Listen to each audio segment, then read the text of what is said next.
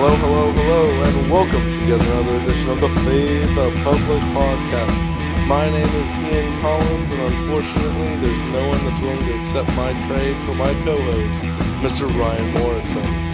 Trade deadline's coming past. Um, you could uh, blame ownership for another botched um, roster management situation, but uh, we're just going to have to make do and uh, hope we can pick up somebody good in the draft uh, coming up next year. We'll see how it goes. All right. Uh, good to be back in. Uh, it is February 25th. We are fresh off a uh, Democratic debate. Um, we were going to record last night um, after the West Virginia game, and I think we both came to the conclusion that our basketball team is no longer worthy of the oxygen we could spend on them.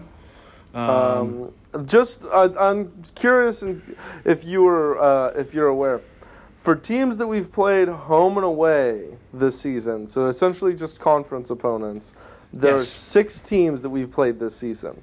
Do you Uh-huh. know what the difference between our performance at home and away, our point differential differences in those six games? I believe you saw the um, tweet I retweeted. It's 137 points. Uh, yes, yes, it is. Yes. Uh huh. Yeah. Is the that- only team that we performed better on the road against was Kansas. was actually, Kansas. Yes. Yeah. Um, hard to believe that the last two teams we lost to, we beat by a collective 70 points Uh huh. um, a month ago. Yes. Tell me, I'm no stat- statistician, but uh, is this trending uh, downwards or upwards? Um. Well, I, there's there's very little places you can go, but up from where we currently are. So you're saying it can't get any worse? It could get worse. Honestly, it, could get worse. Could Ian. get worse. It looked like know. Derek Culver got hurt in the Saturday game against TCU, which would have just meant that I stopped watching basketball this season. Uh, and he well, he ended up playing I think 32 of the last 33 minutes, um, against TCU or Texas. Not that it made a difference, Nope.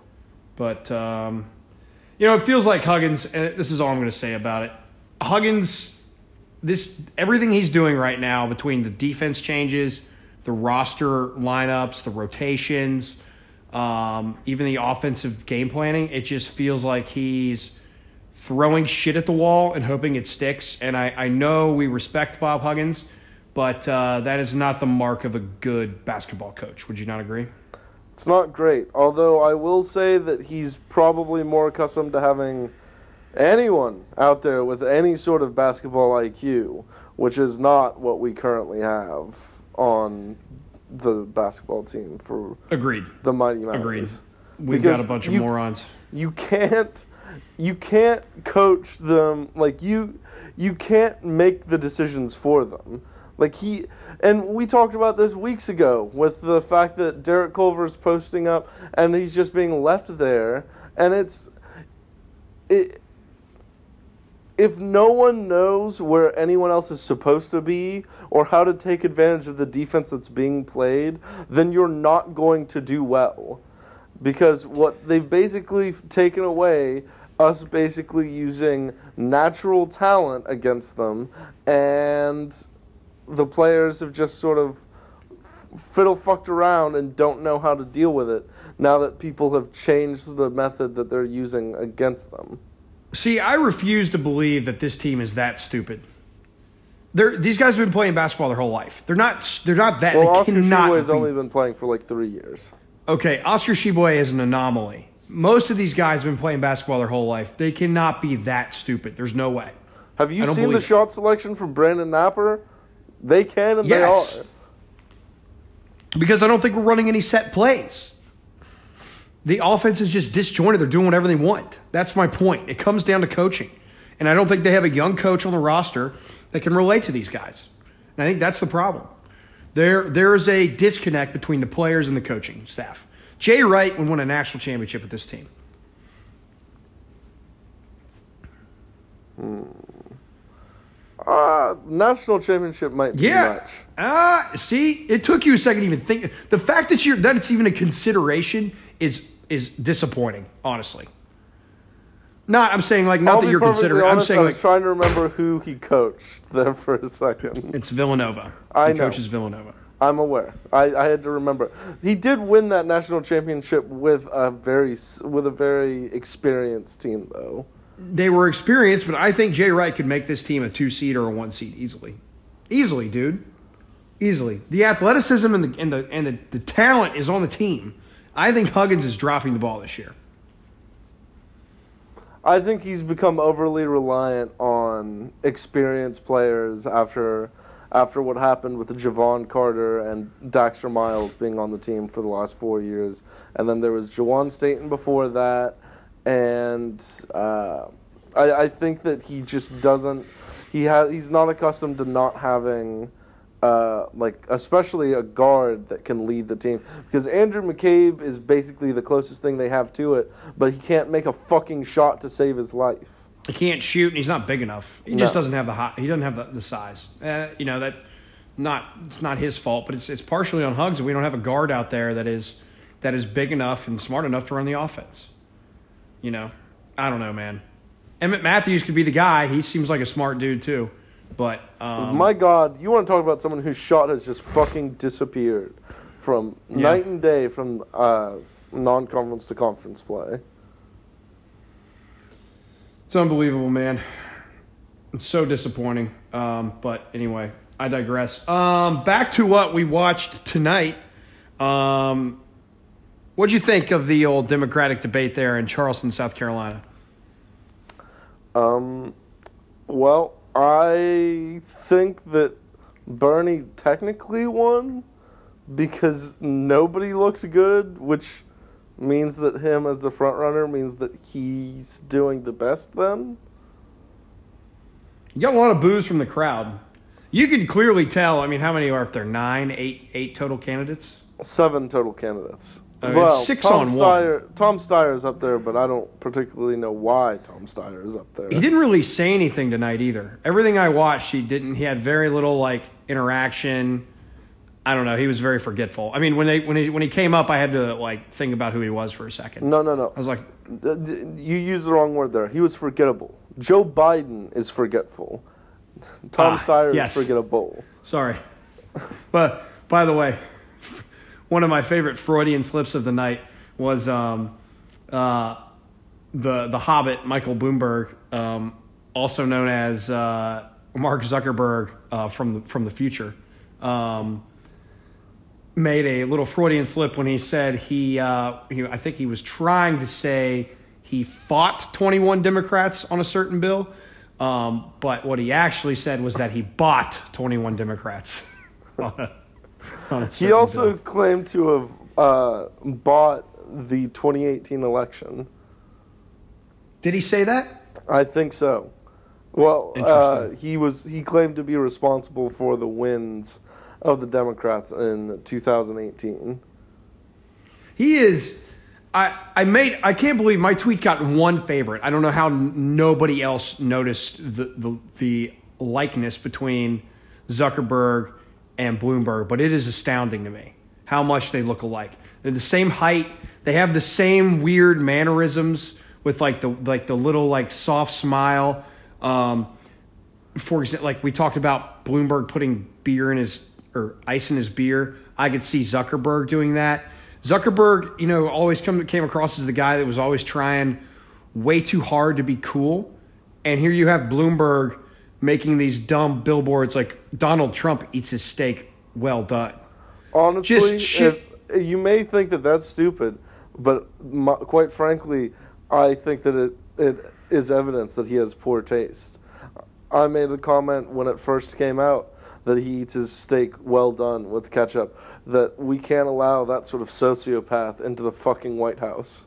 listen, don't get me wrong. I think that is. I mean, it's a horrible thing, right? But like, Blue. Okay, I used I used the wrong billboard, but Bloomberg has made these billboards that are just like one liner, like. Oh yeah, no. The problem is that that doesn't make any sense to anyone who doesn't spend too much time on Twitter. Right. Eh, You know, when you look at like you see the billboard and you and you you know you see a billboard and you know and it's not like uh, the billboard says Donald Trump is a cocksucking communist motherfucker uh, who likes to fuck sheep in his spare time, right? Like, it's not. Donald Trump Like- is not Bernie Sanders. It's you know yeah. It, it, we're getting there. Okay, let's save that for later in the program. but um, the they're just like stupid one-liners that aren't offensive. They're just you know it's like you know opening up a children's book to um, to you know a joke and you know you put Trump's name in front of it. By the way, I saw a great joke on Twitter today. Um, side note, uh, what do you do with an elephant that has three balls? What do you do? You walk him and pitch to the rhino. I hate you so much. Ari Shaffir tweeted that. The the other response was, um, you buy her an evening gown for you, you buy her uh, you buy her three different evening gowns and take her to all of them.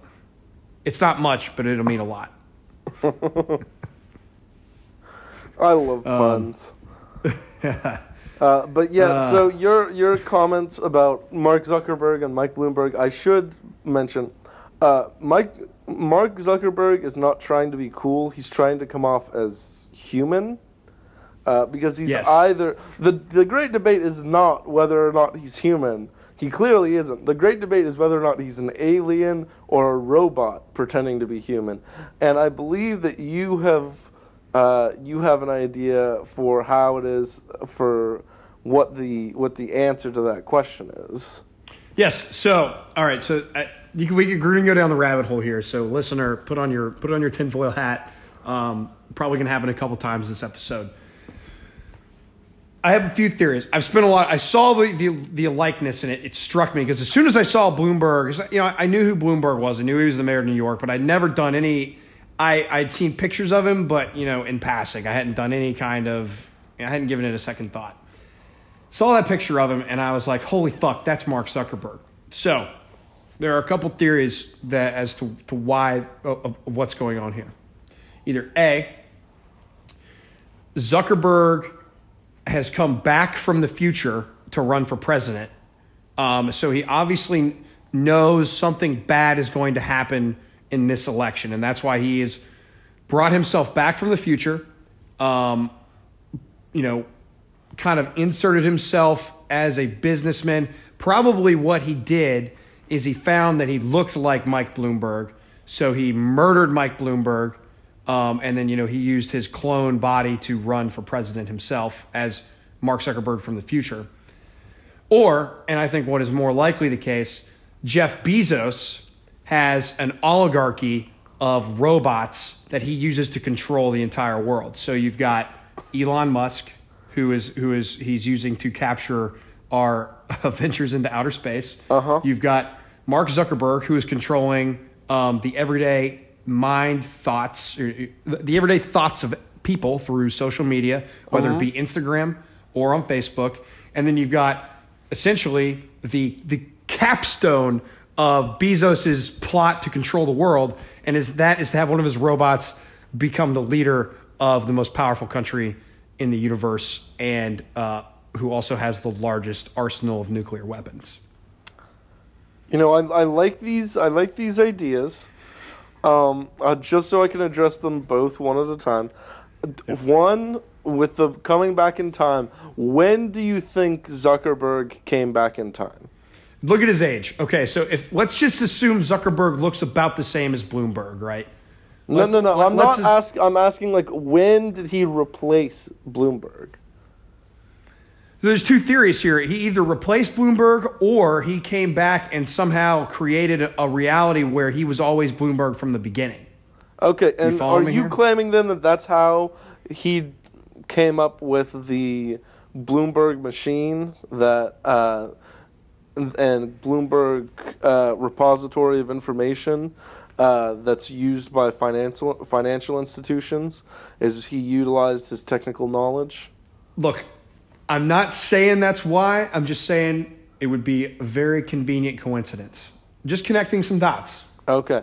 Well, I'm I'm Okay. just asking questions here, uh, and so, and so the And with the with the Bezos approach, I I think there's one glaring flaw in in your Bezos theory, and that's the fact that Alexa actually is more human, uh, has been more humanized than either than any of the people you listed.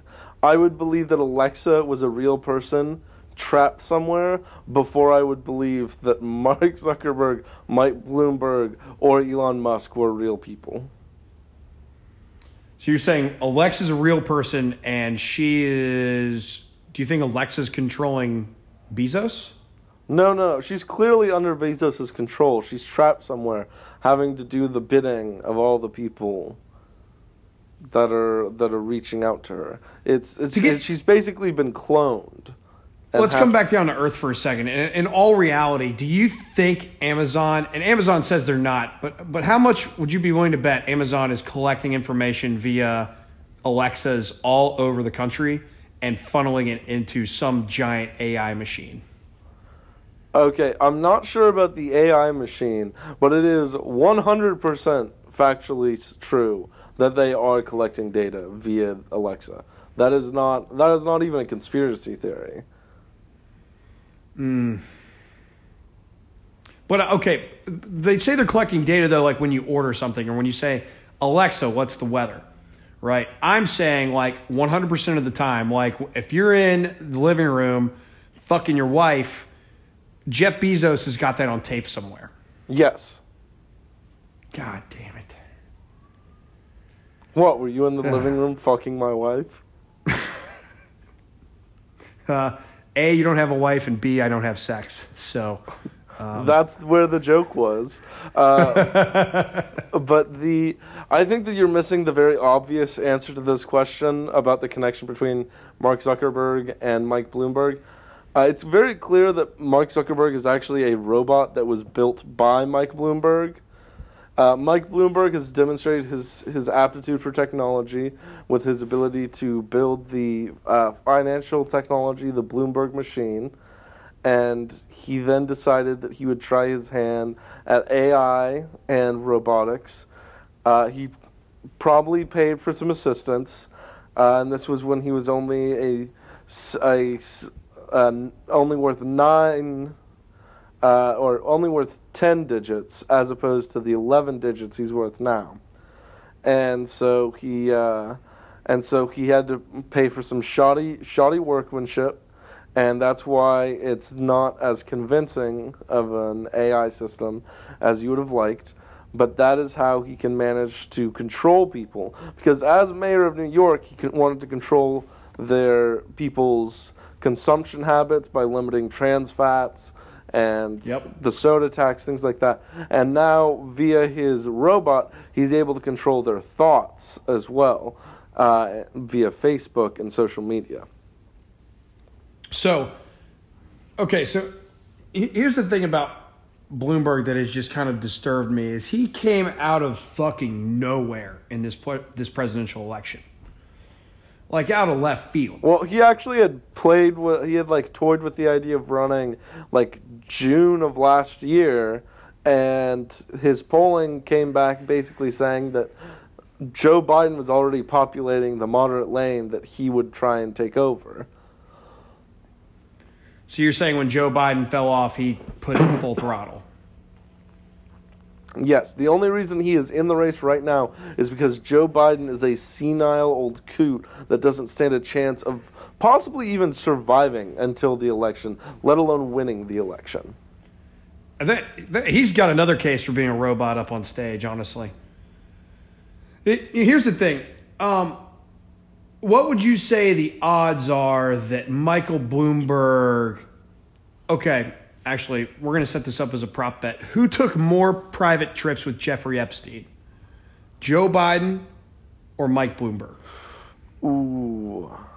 Um I'm going to go with Michael Bloomberg. Jeffrey Epstein was located in uh, in New York City.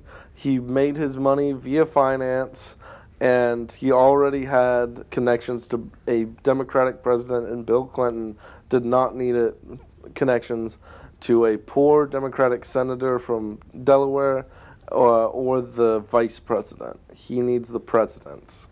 So that's uh, that's my final answer, Michael Bloomberg. Interesting. It'll be, you know, I'm sure it'll never come out because they fucking killed him. But um, would you say maybe you use another idea? Do you think the Clintons are the ones that are kind of backing Bloomberg in the race now? Or do you think what they're you still mean? Team Biden? You know the Clintons have a, a candidate that they're they're gonna they're gonna try to support through and through, right? And I know publicly, I think she came out and said she supported Warren or Klobuchar. Mm-hmm. Correct?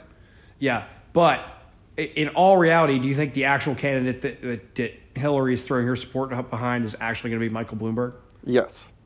Yeah, I think so too. I think so too. I think that whole circle is that. I think it's very suspicious that, like I said, Bloomberg kind of came out of nowhere, you know, and I know it's because Biden was falling off in the polls, but his jump just seems so unnatural to go from a nobody to a some to to a you know uh, a candidate with serious potential to win the primary um, almost overnight. And I think that only happens when you get media coverage and when you get FaceTime with the country.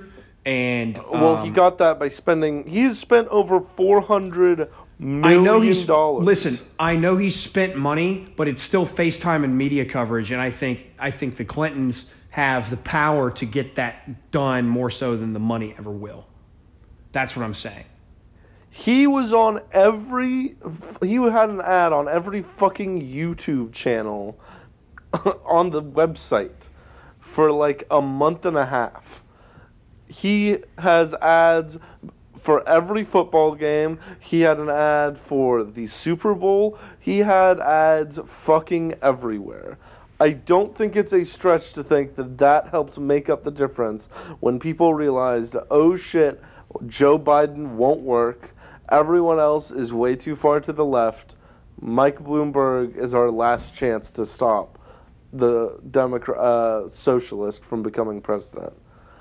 That is not a completely unreasonable position or unreasonable hypothesis in terms of how he gained 16 or 17 percent.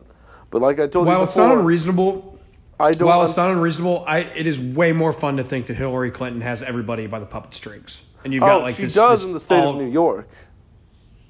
That's what I'm saying. You got you've got these little puppets. You know, you got this oligarchy of Jeff Bezos and Hillary Clinton up there controlling the whole goddamn world. It's freaky, man. It's fucking freaky. They're all members of the Bilderberg group. What is that? We we've already got enough tinfoil hat stuff planned for this week. We'll go into it next week. Okay, all right. Well, there, there's your uh, there's your teaser for next week, uh, folk. Um, the Bilderberg Group. Uh, do your research because I'm gonna have to do some myself. Uh, all right. Um, what else is new? Any other takeaways from the debate? Um, anybody you liked in particular, Ian? Anyone that I liked? Yeah. um, If you had to save one from a burning building, who are you saving? um, if I had to save one from a burning building, oh man, that makes it even harder. Because then, is there any chance that I can go in and kick two out and just stay there?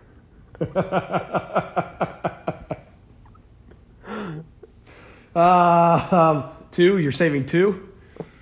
oh wait, I assumed that two people had to leave because I was going in and saving someone. But if if I can just join them, that would be the preferable.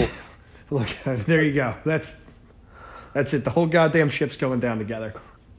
Um, I yeah, I I really didn't like. Um, I thought Klobuchar was too wordy. Um, Bernie Sanders, honestly, with some of his policies, just scares the shit out of me. The one problem I had with the entire debate is no one. They keep promising all of these grandiose social programs that are going to save the country but no one is talking about where the money's going to come from. I know Bernie said there's a tax on Wall Street speculation. How do you tax speculation? Well, if we want to get into the nuts and bolts of this, the without question the dumbest suggestion in terms of paying for it is the wealth tax that Elizabeth Warren puts forward. And the reason why is because, and I realize that most people aren't aware of this because they don't think about where people who are worth a billion dollars keep their money. Because why would you? But they do not Scrooge McDuck it. They do not have a giant vat full of gold coins that they swim around in. They have their their value comes from things that they own, be it real estate, be it stocks, be it uh, art, be it whatever. But their worth is not just some pile of fucking money they have in the bank. So if you start Right. charging someone 2% of their wealth every year, then what you're going to eventually force them to do is sell control of their company, which will then cause the entire fucking stock market to collapse because now you can't have any stability at the top in terms of who is actually controlling these companies. Jeff, that's exactly right. You know, Jeff Bezos doesn't have what a hundred. How much? What's he worth? Like nine Let's- I- dollars. I think it's like 130 billion dollars. So, how- what's Bloomberg worth? 62? Sixty-two. Okay. For some reason, I thought six hundred fifty-two or something. That's No, way too no. much. No, I think the richest person is Bezos at like 150. But his value comes from his stock ownership in, in Amazon. Yeah, It's exactly. not. It's he doesn't have he doesn't have a Swiss bank account, you know, with with you know a hundred billion dollars in it. It's just not. That's number one. No one would sit on a pile of cash like that. The idea, the reason they're worth so much, and the reason their net worth continues to grow, is because they invest it into businesses, into into the stock market, into real estate, and into assets. You know, it's not liquid. It, there's just- Exactly. it's not. It's and not then, liquid. Then uh, two additional statements on this. One, I find it very funny that if you notice the difference between Bernie Sanders' campaign this year and his campaign in 2016 is the fact that he no longer says that we need to make the millionaires and billionaires pay their fair share. Uh, he's just talking about the billionaires. You may be wondering, what's changed since 2016? Well, Bernie Sanders became a millionaire. A millionaire. So I suppose exactly. In order for us to get him to shut the fuck up, he, we need to just buy enough copies of his book to make him a billionaire, and he'll fuck off back to Vermont to his summer camp. That's with that is actually a summer uh, summerside, a summer lakeside cabin worth six hundred thousand dollars. Hey Vladimir, if you're listening to this, buy buy all of Bernie's books. Put the printing presses in full production. Buy all the electronic copies and burn the goddamn keys. That's what we got to do. That's how you meddle with the election, Vlad. That's how you got to do it, buddy. Oh, okay. Make him a billionaire. I'm sorry, but can we? Uh, this is another thing that really bothers me. The idea that the Russian meddling is what caused the change in the election. One, the idea that we don't interfere with other people's elections way more than Russia did by posting fucking Facebook ads is ludicrous to me. You're, you're, you're telling me we had nothing to do with the election in Afghanistan after we established the democracy there? We literally overthrew the Egyptian democratically elected president because we didn't like the result. That was a decade ago. And then then it's worth but, noting. But the Russians bought Facebook ads, Ian. They bought Facebook ads. They controlled our minds. They made over half the country vote for Donald Trump. I'm sorry, ma- not half. He didn't win the popular vote. Sorry. They made over half of the electoral college vote for Donald Trump. They Oh, and then with it. even better, the fact that they complain about the fact that he hacked the DNC, and no one wants to talk about the fact that all that was presented was factual information about how Hillary Clinton stole the election from Bernie Sanders in 2016. But it, it was the Russians. I love it's like it's like um, it's like the whole goddamn forest is on fire, right? And and rather than um, rather than look at the fact that the forest is on fire because the climate changed, uh, we're pointing at the guy that was smoking a cigarette in his car and threw it out the window as the problem. Mm-hmm. You know, it, it, it's like uh, there's a bigger problem here, and we're trying to divert. We're trying to blow smoke in other directions so that you know no one really sees what actually happened. The fact that Hillary Clinton is a crooked criminal piece of shit. You know, Mm-hmm. man, wow. Um, what else? There were a couple other interesting questions. I love that they brought up Israel.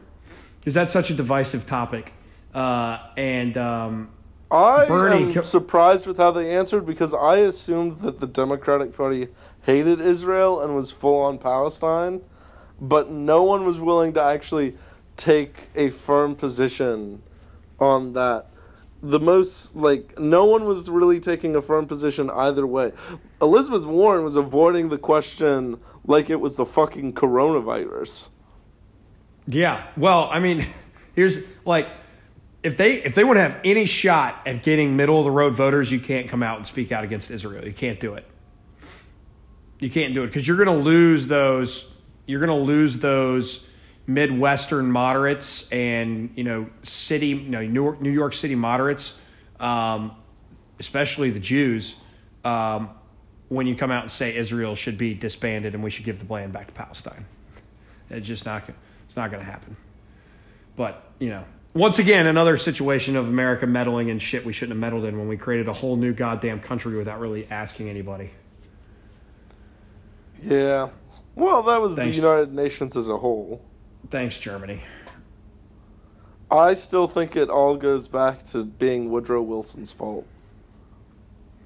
This whole thing, this election this year, No, well, sort of. Everything sort of filed off. But the reason why World War II uh, uh, happened was because of Woodrow Wilson. why do you think that? It's very simple.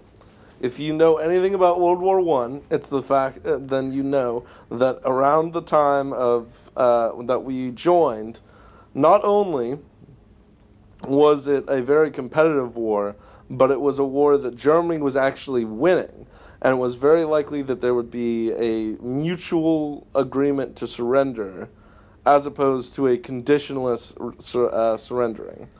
And the only reason that the United States per, uh, joined into the war effort was because we were shipping uh, supplies to the British in the middle of a war on cruise ships, and the Yeah, they were shooting, they were sinking the boats. yeah, and so the Lusitania was sunk, and when it had three Americans on it, and we knew that we were sending uh, like weapons to the British, but Woodrow Wilson used that as an excuse to enter on the side of the British and the French and defeat the Germans in World War One. Uh, and the fact of the matter is that uh, we had no part, we had no business participating in World War One, and the closest explanation for why we would participate is the Zimmerman Telegraph, which was basically the Germans saying, "Hey, Mexico, you should attack the United States." Yeah. Uh huh. so that we don't have to worry about them. But in reality, uh, Mexico was, had no chance of fucking with us at that point, and because we had just beaten their ass. Oh wait, no, that was the Spanish American War. My mistake. Correct. But Yep. uh, we like we were in a perfectly fine position, and he decided to get involved, and that's why Germany lost and had to provide a conditionless res- surrendering. And it's also the reason why we, the Soviets, were allowed to uh, foster their position because the Germans then were not having to focus on that. They were focusing on the British, French, and Americans. Mm-hmm. And the conditionless surrendering led to the Treaty of Versailles, which the United States got kicked out of because Woodrow Wilson w- had had a stroke and wasn't even in charge of the country at that point. His wife was taking over the duties. And then we basically fucked over Germany to the point that they had to cede land and pay for the, the costs of every country that participated. And that led to the collapse of the German uh, economy in the ni- early 1930s, which was Yep. used as the basis for the Nazi, the National Socialist Workers Party of Germany, also known as the Nazi Party, to come to power, and they nominated uh, Adolf Hitler as their uh, chancellor, and that the rest is history. Wow, you know, I, I'm, I'm, um, I just want to say, um, you could striking similarities between the election of 2016 and the rise of the uh, German Socialist Party. Um, you could draw parallels between um, who was their who was their leader's name? What was his name? Adolf Hitler. Adolf Hitler and um, the President Trump. Yeah, you could draw a lot of comparisons there um, with the rise to power. You know, very, very strikingly similar. I'm glad our country and our fellow citizens draw that comparison No, like I- it has. It draws any water. I think that you're actually mistaken. I think that you are clearly underst- overstating how bad this Adolf Hitler character was, and the idea that you would insult him by comparing him to the current president is ridiculous. It's it's honest. Yeah, you're right. I'm sorry. They, look, just a just a poor artist from uh, from rural Germany, right? Uh, he He was actually originally bad. from Austria. Ah, well, I stand corrected. I did know that, by the way. Um, if put if you put a gun to my head. Um, all right, so might- there's Uh, so, are, is there anything else we want to talk about with the tinfoil hats at this point, or should we move on to actual sports related things? um, let's let's let's uh let's keep uh things rolling here um and move into sports so our listener doesn't get too bogged down into the bullshit politics. Um, we We've only spent the first 35 minutes talking about it. Uh, we'll be back later. Um, so um, It's the off season, folks. All right, so yeah, if you want to uh, go ahead and dive into uh, Ian's hockey corner, uh, what happened in the NHL? Well, there are two major things that happened in the NHL this week. Uh, number one, the very well known uh, NHL trade deadline. I'll go through the key moves that were made shortly. Uh, but first, we're going to talk about how the Toronto Maple Leafs are completely inept and they did something that's never been done in the history of hockey. They lost. They lost to a what backup goalie? What's what's an emergency backup goalie, a Yes. goalie that only plays when the two goalies on the uh, the NHL roster are both injured, and so he gets pulled up and has to and is forced to play. Uh, and in case you're wondering, he was a 42 year old Zamboni driver. Well, okay, that's unfair. He manages the gym up the street. Okay, that's just one of his duties at the gym at, at the rink up the street is He, to you know what's drive better is the fact that he actually works for the Toronto Maple Leafs organization as well, and was scheduled to go into their practice faci- into their practice to serve as a goalie during their uh, their practice the following day, and and he actually has a better save percentage in the NHL than he does in like the Division Three of hockey, where he had last played as a backup goalie. Uh, if I'm not mistaken, he pitched a shutout in the third period, right? Um, I did not check to see what the. I believe it was eighty I believe he percent overall. I didn't check the actual period by period. I, be- I believe he pitched a shutout in the third period. He gave up a couple early goals, and then uh, he played like he gave up like one in the second, pitched a shutout in the third. I mean, he was rusty. That's that's what happens. Hey, that's what happens when you show up at the rink expecting to you know eat dinner and, and watch a little hockey, you know, and root for the Leafs. Next thing you know, you're out there, um, you know, you're in the Canes locker room, and uh, and the starting goalie is giving you tips on how to relax and just settle in. Exactly. Uh, but yeah, that is the first time in NHL history that an emergency backup goalie has ever won. So there's that. Um, I love that rule. I love that rule about hockey. That there's just there's a guy sitting in the stands every night that if your first two goalies get hurt, he suits up and plays for whoever for whoever needs him. Mm-hmm. You know, like the the, the emergency all time quarterback. You know what I'm saying? Yep. Love it. Uh, but yeah, so it's is a big question. Is this a does this say more about the Hurricanes or the Maple Leafs? I think it says, um, ooh, that's tough. Uh, probably more about the Hurricanes because knowing they had an emergency backup goalie, they probably played a little bit different defensive rotations and, you know, were defensively focused for a lot of the game. Obviously, you got to change up your, your your game plan. You can't be on the attack offensively if you've got a guy that's 42 years, 42 years old um, in the crease, you know? You know, that is quite frankly the most competent you have ever sounded while discussing hockey. I hope I use crease correctly.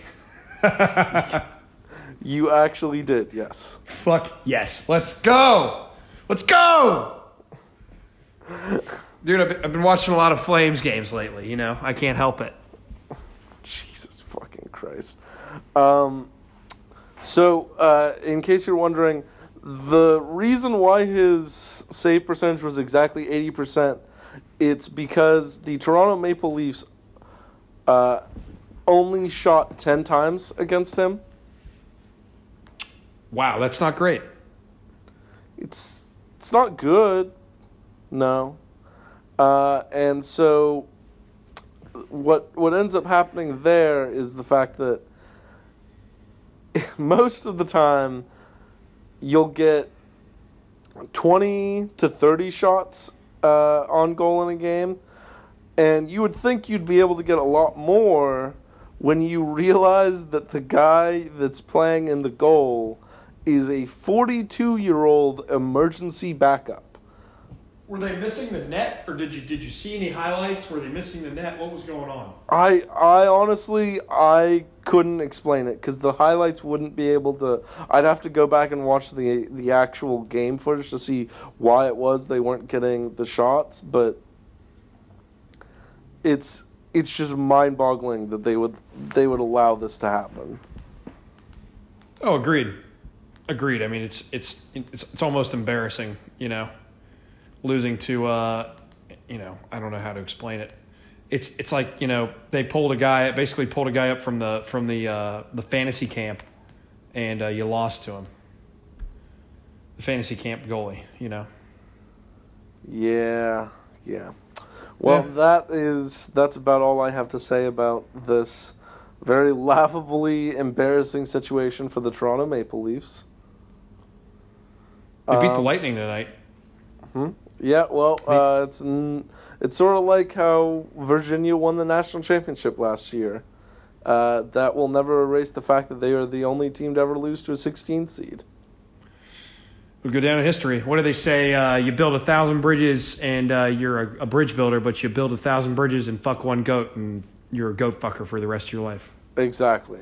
I'm glad to hear that you're speaking from experience on this podcast. Um, I'm just going to run through some of the some of the more noteworthy trades that took place on the trade deadline. Uh, we've got Robin Leonard and I believe it's Alec Martinez uh, going to Vegas.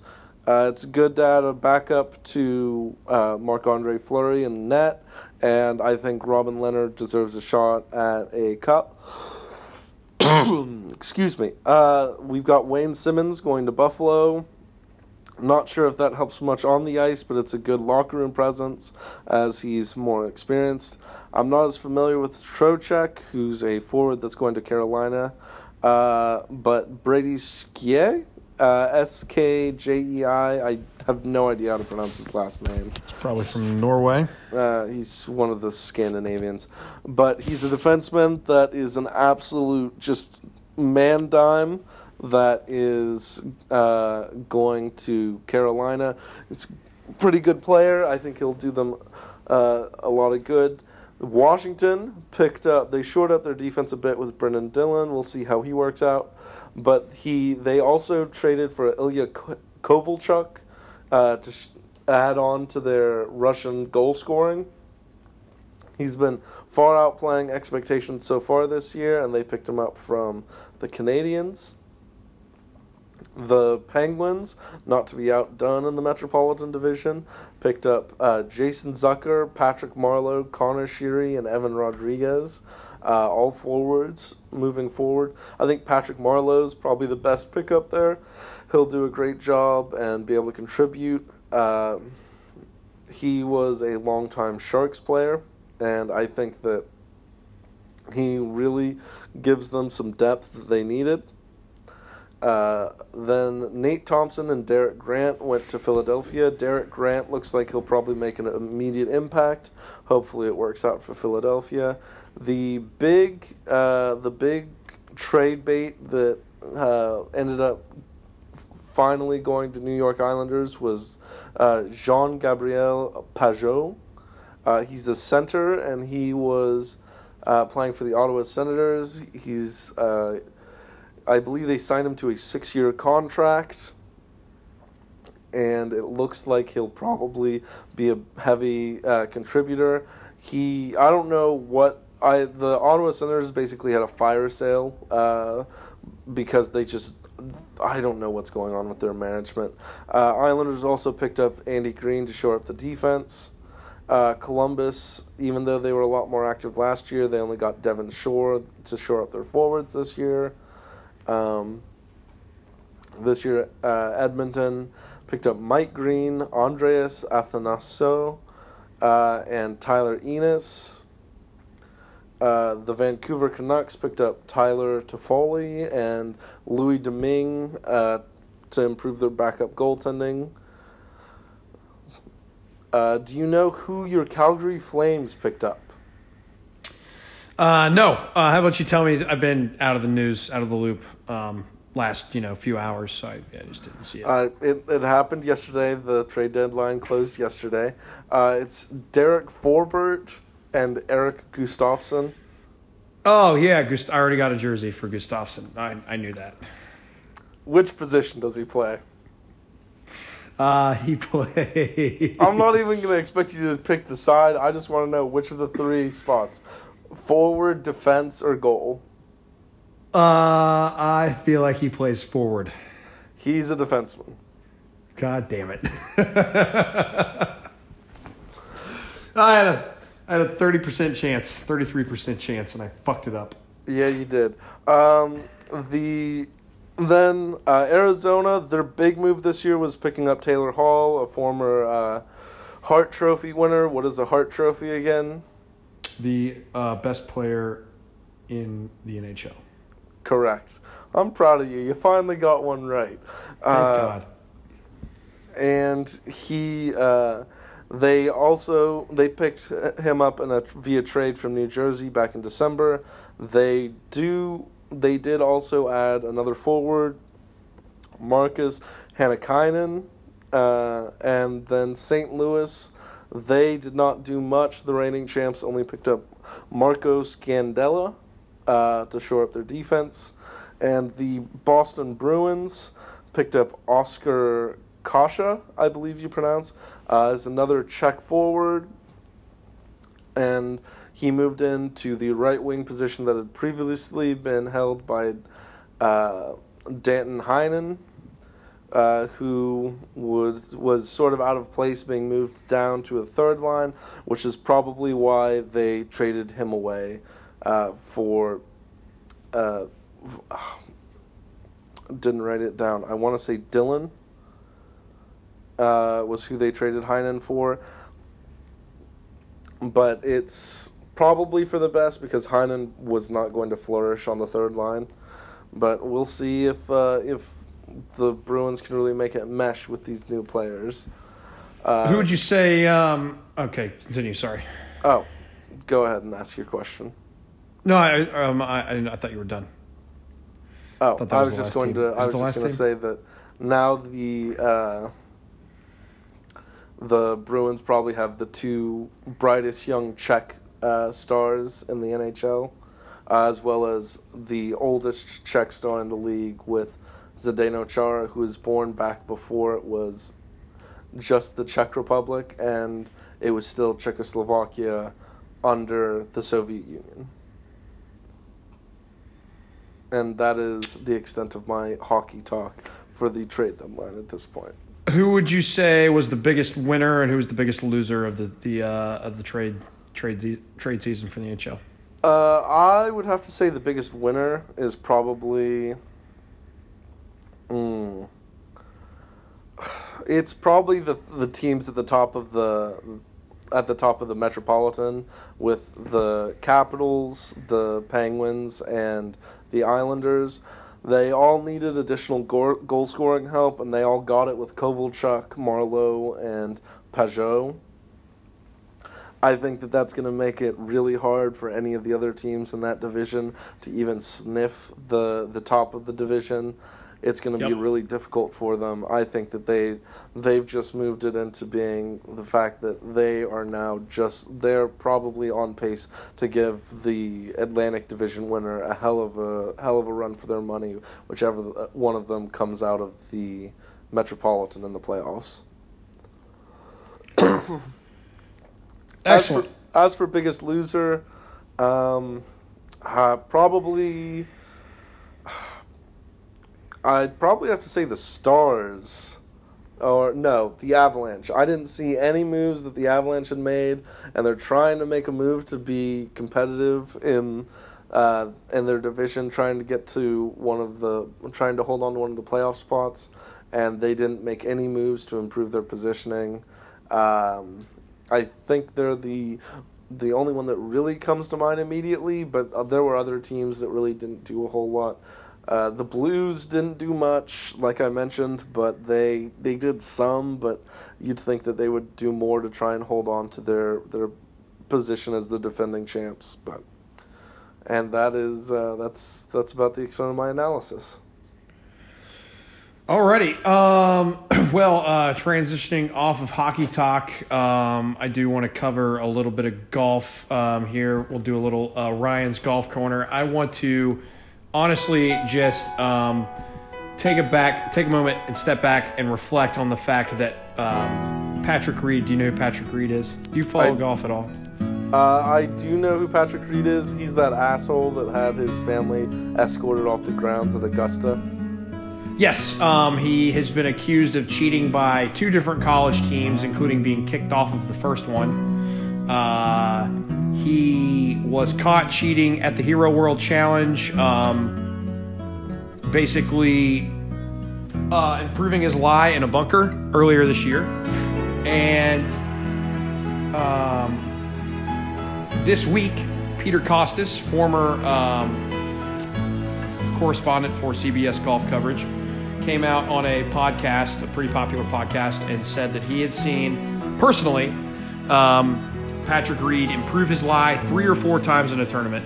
And golf is one of those things where, you know, the rules are above all else. I mean, you know, if you break a rule once and you, you know, you get, if you're purposely breaking a rule in golf and you get caught, it, it will tarnish your reputation for forever. So Patrick Reed's already had this reputation. Nobody likes playing with him. His teammates all hate him. He alienated his family, and he's just a fucking dickhead. But the Kostis interview comes out, and Patrick Reed comes out in a loaded field in Mexico and beats everybody's ass and wins the tournament. It's the second time he's done it. It happened at the majors too, or at the Masters too, when he won that. Um, there was a lot of heat on him about how he treats his family and about his time in college, and he was getting questions in the media about it. And he uh, he wins the Masters. And then earlier this year, after the Hero World Challenge, where he got caught scooping sand out um, from behind his ball at the PGA, at the I think it was the Sony Open in Hawaii, he almost won it in a playoff. Um, so honestly, what Reed is doing in the face of adversity is one of the most impressive things I have ever seen in sports. To have the mental fortitude to put into perspective, I think winning on the PGA Tour is probably one of the hardest feats you can accomplish in all of sports. Because you can talk about football, but it's a team sport. It it takes a lot of different factors to go in and win a Super Bowl, right? Um, and and beyond that, there are a lot of people, there are a lot of athletes in the world that don't play American football. Uh, same goes with soccer. Um, although you could put the FIFA World Cup up there, but these are team sports. But in terms of a, in, individual accomplishments, the PGA Tour is the you know basically a collection of the best golfers in the world, and their careers are so long that you're going to play against guys like Tiger Woods and Phil Mickelson for 20 years. They'll be you know they're all you're in your prime when you're playing golf for a long period of time. It's much larger than other sports per se, um, and the fact that you know I guess let me step back. Golf takes tremendous concentration on every shot. And, you know, generally in a tournament, you're going to have, you know, 260 to, to 280 shots per tournament. And um, depending on how well you're playing. And to be able to focus for four days on 260 plus shots is a feat in and of itself. And then to do it with the media and the gallery and everybody hating on you the entire week, to be able to focus and come out and win a PGA Tour event in the wake of all the fucking distractions that are out there is fucking impressive. I don't care what you think about Patrick Reed. Personally, I think he's a piece of shit. But I will tip my cap to that motherfucker for how well he focused this week uh, to win the WGC down in Mexico. Um, incredibly impressive performance, and I am uh, I'm honestly blown away with how he continues to come back and win tournaments with in literally the entire world against him. It's it's impressive, very impressive. Uh, do you think there's any chance that uh, he, knowing that he's someone who plays better under adversity, he cheats simply so that he can develop this adversity and then motivate himself? I don't think so. I think he gets annoyed by it. I mean, when people ask him questions, he he dodges the questions. The PGA Tour goes out of its way to protect him from people being outright, you know, straight up like, "Hey, you're a cheating motherfucker." Um, but That's in spite of him being a cheating motherfucker. correct, yes. Um, the PGA Tour, the PGA Tour is notorious, just like the NFL, for like trying to protect its image above everything else. Um, that's why golf coverage is the way it is. That's why, and that's what part of the Peter Kostis interview was, is that they don't show good golf or they don't show things that are controversial because they don't want people to see them. They want to see Tiger Woods hitting a drive 300 yards and then you know a, a close approach shot. They don't want to see the bad shots. They don't want to see the rule the, the rule breakings or anything like that. So um, PGA Tour's got a lot of has gotten a lot of shit for that lately about how they're not showing all the golf. They're only showing the highlights, and uh, it's you know something that people just don't want to see. But that's another problem for another day. I don't think he does it on purpose. I think he's just a fucking piece of shit. But um, it's certainly convenient that he can embrace he can embrace and mentally mentally control the negative energy that surrounds him when he's on the golf course. It's it's genuinely impressive. Yeah. And that's talking golf. Yep. Sounds about right. All right. Uh, do you want to switch into um, uh, some listener questions, Ian? Yes. Are we about to have a two-hour podcast? Where are we at? Oh boy, we're in an hour. this is going to be a long one, folks. Uh, excuse the sniffs. Um, it has been, I, I think I might be getting coronavirus. I debated um, casually tweeting that. You've um, been promising us the coronavirus for weeks, and it's just not happening. I'm sorry, you broke up there? What? I'm trying to pull up our listener questions now. It's because I'm talking on my iPad to you that it's not loading. Here we go. Can you hear me now? Yes. Sorry, folks. Bad podcasting, technical difficulties. Is that because you're technically Hey, difficult? Ian, still here. Still here. Can you hear me now? I Can can hear hear, you, now? and I'm insulting you the entire time. Don't. There you are. Can you hear me? Uh, It's the bigger question is, can you hear me? I can now. Yes. So we're gonna. I hope our listener gets a nice little uh, thirty second banter of us just screaming at each other. Can you hear me? Can you hear me? Um, no, I have. Well, I was um, also I was also periodically throwing in insults of you. Excellent. Uh, um, um, so partial dumpster fire of the week is my Wi-Fi that uh, my iPad can only handle one high bandwidth thing, and apparently um, opening up Instagram is high bandwidth as well. But we're up. We have the listener questions uh, and topics available, and we will start with uh, T. Royce. Uh, some of you may know him as Timothy, um, or better yet, Tim. And his question is, "What's your take on vests?" On vests, Yes. Uh, they are very stylish, so long as they're worn in the correct season. Um, I'm going to say that um, it just depends on the length of time. I think you know to vest your to vest to vest your employees' 401ks um, too soon would I think be throwing away money. Um, the idea is to have vested 401k funds. Um, generally, I think in my experience, it's always been after a year. Um, you know, I think most companies are set up that if you spend a year there, they've at least got their return on investment um, from hiring you and their expenses they paid to get you into the company, and maybe relocate you. Um, so uh, I think vests are a good thing uh, just from a financial security standpoint for companies when dealing with employees.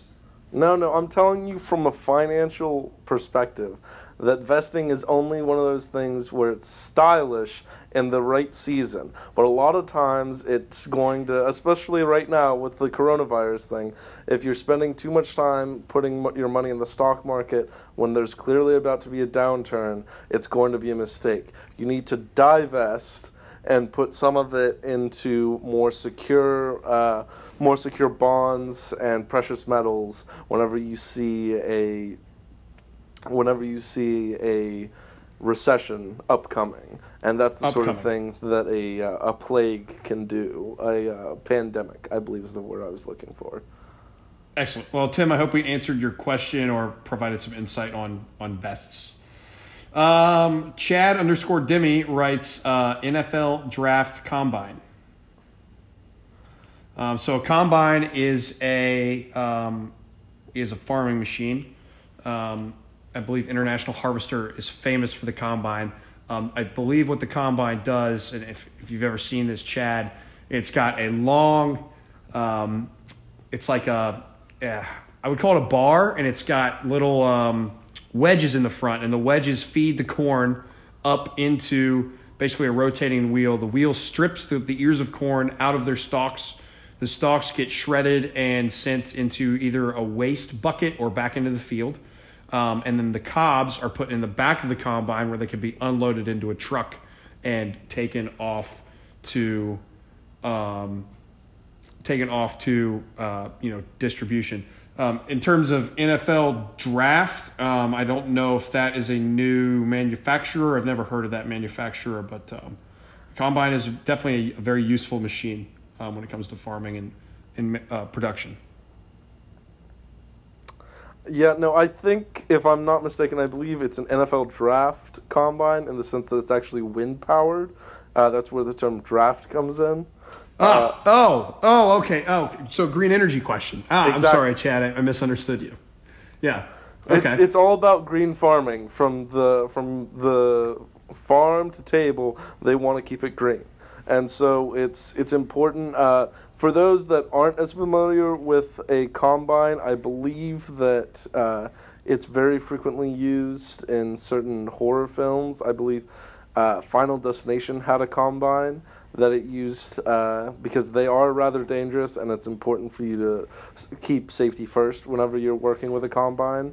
Uh, Yes. But it's I'm I'm very proud that he's bringing that we have listeners that are bringing these sustainable uh, machines being used in modern day to our attention. Thank you very interesting. much. Interesting. Thank you, thank you, Chad. That was a very interesting um, topic. Um, moving on to uh, JPE thirteen twenty three. I believe this is uh, Jake Engel. He says bar games. I'm sorry, bar Bard games.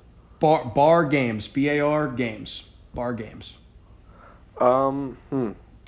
Well, I I believe they're technically called gymnastics, but I think Yeah. that that's that's yeah no it's it's a gymnastics. Is it a meet? I want to say it's a meet. Yeah. So, well, the Olympics are coming up, so perhaps he's he's asking us about our take on the upcoming Summer Olympics and the gymnastics portion of the Summer Olympics. Um, well, I'm Jake. To answer your question, I am uh, pumped to see Simone Biles' um, freestyle routine. Um, in terms of athleticism, I think Simone is one of the most complete, put together athletes of our generation. Um, I think this will be what her second or third Olympics. I, have you do you follow her very closely? I want to say it's just her second, but she's Okay. been dominating in international competitions since 2016. So really, I know you know free. You know her her freestyle floor routine is obviously not um, a bar game per se, but I do believe she has a solid balance beam routine. And uh, is it the triple bar? No, it's Or the, the high- the uneven bars, I believe. The uneven bars. yeah. Yes, she's also excellent on those. So um, really excited to see to see that from her uh, in a few months, and uh, I believe we will have an episode dedicated to uh, our predictions um, for the Olympics in a few months. Yes, and I will I will say that uh, there is a possibility based from an IOC official who may have been speaking offhanded, but uh, as they are scheduled to take place in Japan, and with the coronavirus being a serious concern, there is the possibility that they are canceled or postponed as a result of the ongoing pandemic if it were to worsen or persist through August. Uh, well, this is an that is an excellent segue because B. Arndt, uh, Brian Arndt, uh, asked us in our final question of the evening. Um, he suggests that the coronavirus is suppressing news on pedophiles. Well, obviously. I mean, Yeah. Um, I mean, here's the thing about the coronavirus it is currently less deadly per case than SARS, right? I think SARS has a 10% fatality rate. Um, it's certainly much less deadly than Ebola. I, I think that, and, and the other problem is, is things like this tend to scare the shit out of people, and pedophiles don't. So, um, I mean, look at the look at the fact of the matter is Joe Biden has was on stage tonight, and there are um, millions of people in this country that will gladly vote for him to be president of the United States. Um, so the fact that we would do have any news on pedophiles um, in terms of um, you know generating revenue that just doesn't sell. That doesn't sell. You know, pedophiles don't put asses in seats. Coronavirus does. Well, And, I don't know. um, they tell people to sit down while you're in church. They're the ones that let you know when to stand up, sit down, kneel, pray. you know, uh, yeah, jump well in, in Jerry Sandusky's uh, situation. You know, jumping jumping jacks down for push-ups. Um, I'm not sure if he ever tells them to sit, though. Sandusky. Yeah, I don't know if he ever puts asses in seats, technically, though.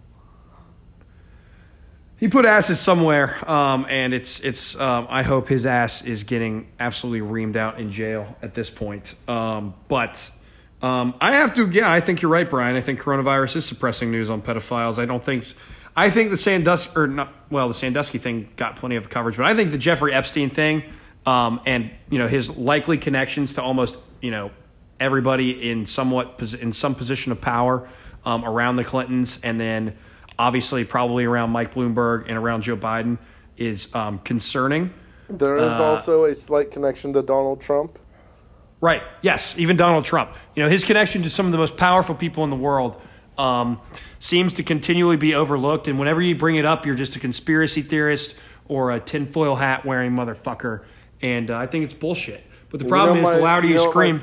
favorite two connections uh, also to him are are Matt Groening, the creator of South Park, or not South Park of The Simpsons, South Park, Simpsons. Yep.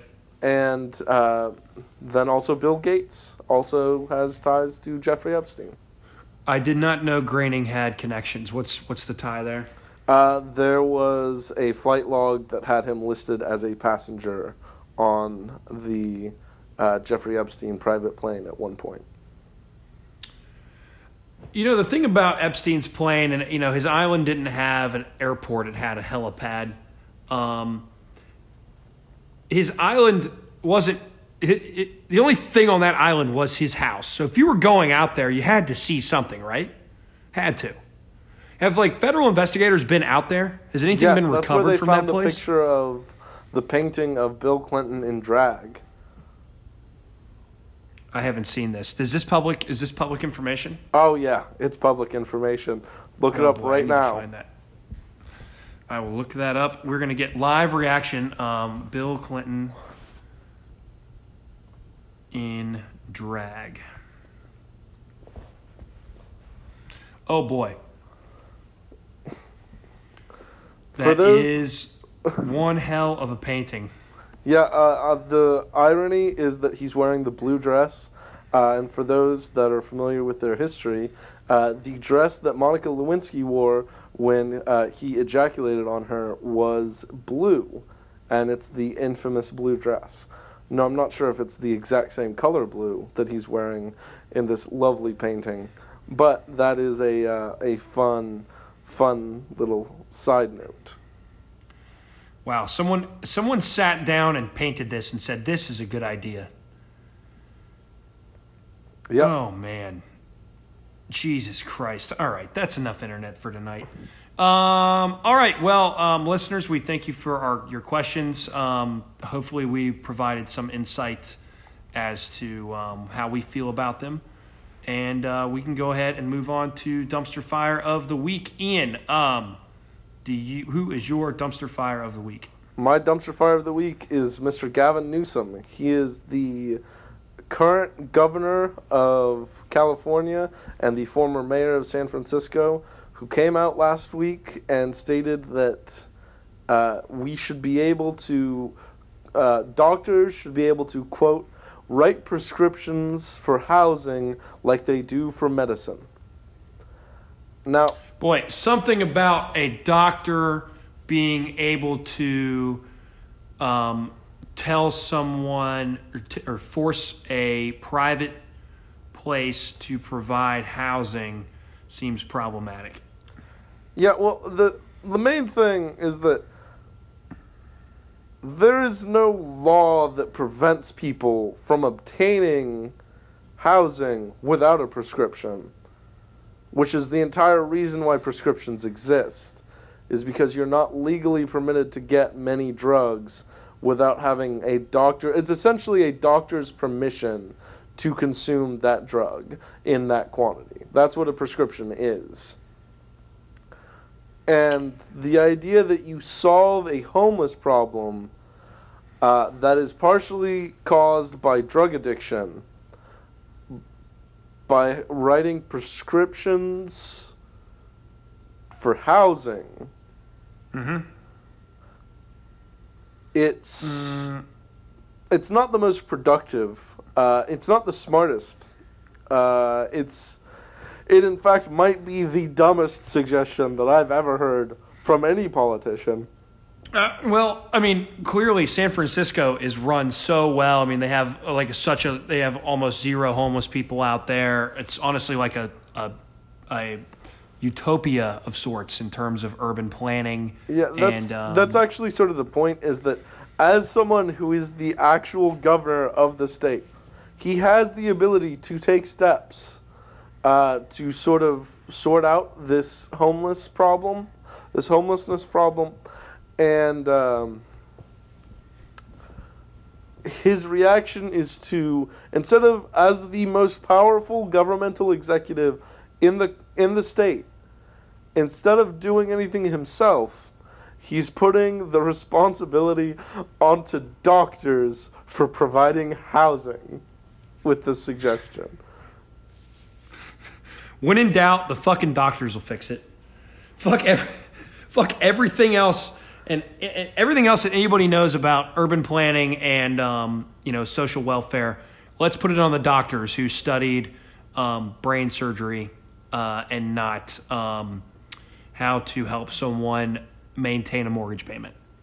Uh, fun fact: If you uh, let your dog sh- shit on the sidewalk in some neighborhoods, uh, in some cities of California, you'll be, be charged, I believe, a hundred dollar fine. Uh, while they do not actually charge homeless people with fines for literally shitting in the street. So, let's just do some Connect brainstorming here. here. Uh huh.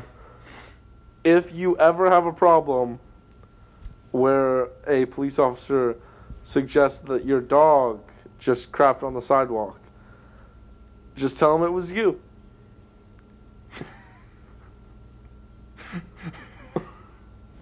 Uh, I honestly, honestly, I I love it.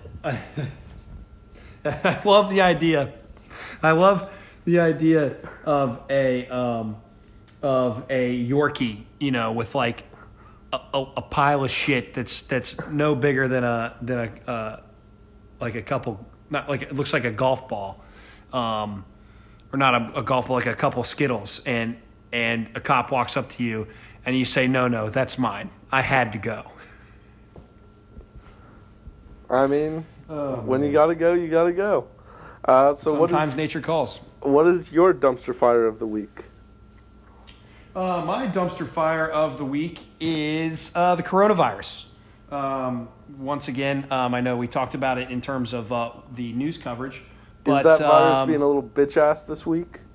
It is, um, yeah. So uh, the coronavirus has been um, somewhat tamed. Um, news came out today that uh, new cases have dropped in China, meaning that the exponential growth in China has slowed. Um, so that little bitch ass virus um, uh, took a hit uh, there in its main part of uh, infection. However, um, in uh, some other noteworthy events from the coronavirus. Um, one person contracted it in North Korea and he was subsequently shot.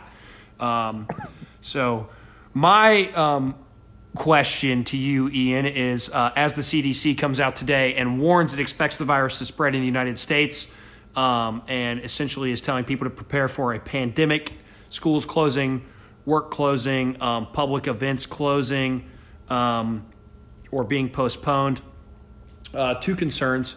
Uh, number one, um, college football season. Uh, there's a potential for college football season to be completely canceled or delayed if coronavirus completely sweeps over the United States. Uh, and number two, do you think it will be an option that if I contract it, that they will shoot me? Can, like, can I choose that? Uh, only if you travel to North Korea will that be an initial option. You always have the option to, to carry out that prescription yourself. Excellent. So it can be. So it's it's home medicine. Yeah, uh, it's alternative medicine, I believe. Home remedies. Okay. Great. Uh, it'll fix you up just like uh, chicken noodle soup for a fever or a nice ginger ale for a, an upset stomach. We could call it the ultimate painkiller. Well, Um, it's uh, it'll it'll work very effectively, but you can only use it once. I, uh, I I did find some other uh, disturbing uh, information coming out of China that people were being burned alive um, after um, containing corona or after contracting coronavirus, uh, which may explain why the uh, there's a decrease in um, cases out of uh, China. Is that they're just killing everybody that has it, and that is how they're curbing the infection. Um, Well, I mean, dis- if they're infected, that means that they can't harvest their organs. So why would they need them to be alive before they set them on fire? uh, I mean, you know, think with your head, Ryan. it's honestly here's the thing if if you have let's think about it like a bank account um, if you have one point what's the population in china like 1.8 billion I think it's still just like 1.4 billion. Okay so if you have 1.4 billion dollars in your bank are you going to miss 100000 No. yeah there you go there's the answer there's the answer to your problem right there um, so china you know what to do mass genocide um, Well, they're already doing that. Damn, I was close. It's 1.386 billion. Yeah, they're already doing that with the Uyghur Muslims uh, who are in concentration camps. No, let's not talk about that though. Let's talk about the, million, the, the hundreds of thousands they've locked up in um, in their own apartment buildings. Um, creepy video did come out from Wuhan of people just screaming at oh, like at night, standing on their balcony, just screaming out into the into uh, no man's land uh, or out and just in the open in these cities. It's it's pretty creepy. Um, I I'm not worried yet per se um, about the United States on a more serious note. I know the CDC is going to freak everybody out. I think six people got it. What's the story out of Italy? It's like six people have contracted it. Uh, yes, I think Yeah, it's like- the. Uh, I think it's the first confirmed case of it being transmitted outside of Asia. So, uh, well, or something. I it's some some first case outside of Asia where there's no connection to someone coming from Asia. So there's a chance that it may have been transmitted from something other than human to human contact. That's kind of creepy. Um, but it's still six people. You know, all of northern Italy is like in a complete tizzy. Grocery stores are empty. Apparently, like hand sanitizer prices have gone through the roof. Um, I could see that happening in America, but I, I just think it's going to take more than six people. I think a lot of people in America are going to say uh, six people got it. They're in the hospital. Like I'm not worried about it. Um, where it will get concerning is when you have like New York City. Someone gets it in New York City, and overnight, you know, you've got. I mean, think about it this way: one person has it. Let's say China wants to fuck with America, and they send one person over here that has it um, or they infect one person in New York City that has it, and they go ride the subway all day, and they cough and sneeze, and then they go stand in Times Square and they cough and they sneeze, and they go to a, they go to a restaurant, and they cough and they sneeze. Before long, I mean that's going to grow exponentially because the, you know the problem with coronavirus is the incubation period is so fucking long. It's 14 days, and sometimes you don't even show symptoms, and you can be contagious. That it's going to be hard to contain, and I think that's what's scary about it. Um, I remember people freaked out about the swine flu a few years ago, and I ended up getting it, uh, H1N1, and it was like normal flu. It wasn't bad. I don't, you know, it wasn't like I was in fear for my life. So you're saying we Um, missed an opportunity? We, you know, I uh, escaped death once, and uh, you know, I hopefully. Um, You've regretted it ever since? Yes, correct. 110%. Um, so, um, uh, so here's the, the bioweapon coronavirus uh, coming back and wiping out um, all of uh, the world in a giant pandemic. Um, maybe everyone with those zombie apocalypse hunting stickers will finally get to use them for the greater good. And that is my dumpster fire of the week. All right. Who is your boomer of the week?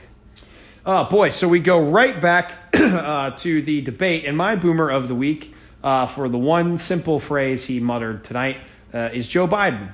Um, so, among all the stupid shit he said tonight, my favorite, Ian, uh, is that since 2007, over 150 million Americans have been killed by gun violence. Now, tell me, um, I know you're good with populations. How many people live in America? Uh, just under 330 million people. So what you're saying is there has been a genocide of 150 million people over ha- uh, nearly half of the United States' population, and I haven't had one friend be killed.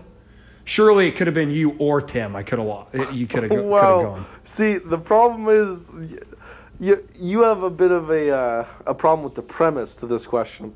You don't have any friends, Ryan. Ah, okay. So that's why you don't. So we have missed it right out of the gate. by We missed it right out of the gate. God damn it. God damn it. Um, well, that would explain why I haven't uh, realized that uh, over half the country has been killed and buried uh, in the last 12 years. No one said they were buried. Are you saying that you haven't had to just walk over these shooting victims on your way to work? As common as mass shootings are in this country, uh, no, I haven't. You know, and no one's come into my work and blown the place up. Um, you know, there was only one shooting in my apartment building, and that was across the street. So it's you know, it's I, as far as I'm concerned, I've been completely immune to it. Uh, maybe it's this multiverse, um, this multiverse theory that's kind of throwing everything off. I don't know, but um, Maybe I'm going to keep it short. Mercury's in retrograde. That's it. It's the goddamn Mercury position in this fucking sky. Where are my crystals? Let's pray to the Buddha, Jesus, and uh, hope that my uh, crush talks to me tomorrow. And that is my dumpster fire of the week. That is your boomer. Or of the boomer week. boomer of the week. Uh, my long is this boomer of the week. Uh, you may not be. You may not believe this. Ronnie's back, Ronnie's back again. and he's better than ever. Because you know what he decided to do? He decided to weigh in on the. He decided to weigh in on the Oscars about a week late. Oh, he missed the boat. What'd he say? Yeah, so he uh, he decided that he, like you, is not a big fan of subtitles. Couldn't believe that this bullshit movie Parasite by some Korean dude named Ho was uh, was the one that people picked. He he said that they should have had an American movie win the Oscars, and that it doesn't make much sense for the Oscars, which is an American award ceremony supposed to be honoring Hollywood, to be giving out their awards to these foreign films. You know, Ronnie. Um, Ronnie's a, a made in the USA guy. Yeah, he You know. is. I, you know what? I bet he loved Ford v Ferrari. I bet he did. I bet he did because Ford won. I haven't seen that, so don't tell me what happens actually.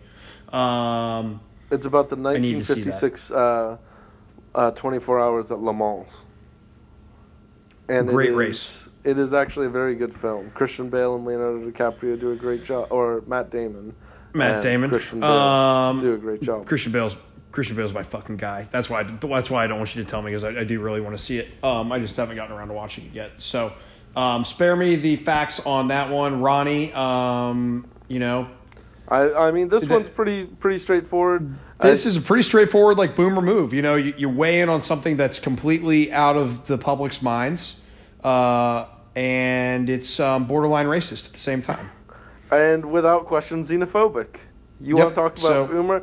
Hits hit at least partially uh, makes contact for all three. Hey, so Ronnie, Ronnie, good for good, good for Ronnie, really hitting the boomer stride hard this week. Going weekend. back to his roots. Good for him. Well, I'm proud of him. Um, tell Ronnie um, to keep up the good work. I'll do my best. All right. Um, well, uh, you could. We'll throw in an honorary dumpster fire of the week, and that is the timing for this podcast. We have literally talked your fucking ear off, probably. Uh, so, Ian, um, I don't have any picks. Do you have any picks? Let's wrap this bad bitch up. Yeah, so the only picks I really have that I'm liking this weekend, uh, I think that it's probably a good pick to take Pittsburgh on Friday and Saturday. Uh, if you can get them puck line, get them puck line, uh, because I have a feeling they're going to absolutely dick kick Anaheim and San Jose because they bought new players. Uh, and Anaheim and San Jose both dropped new play, dropped some of their better players and then uh, really that's that's my only only pick the my only picks for this weekend. All right. Well, uh, thanks for the questions. Uh, thanks for listening. Um, this was definitely one of our uh, more tinfoil hat uh, episodes, and uh, we will talk to you next week. Don't forget to fade the public. Fade the public fuckers.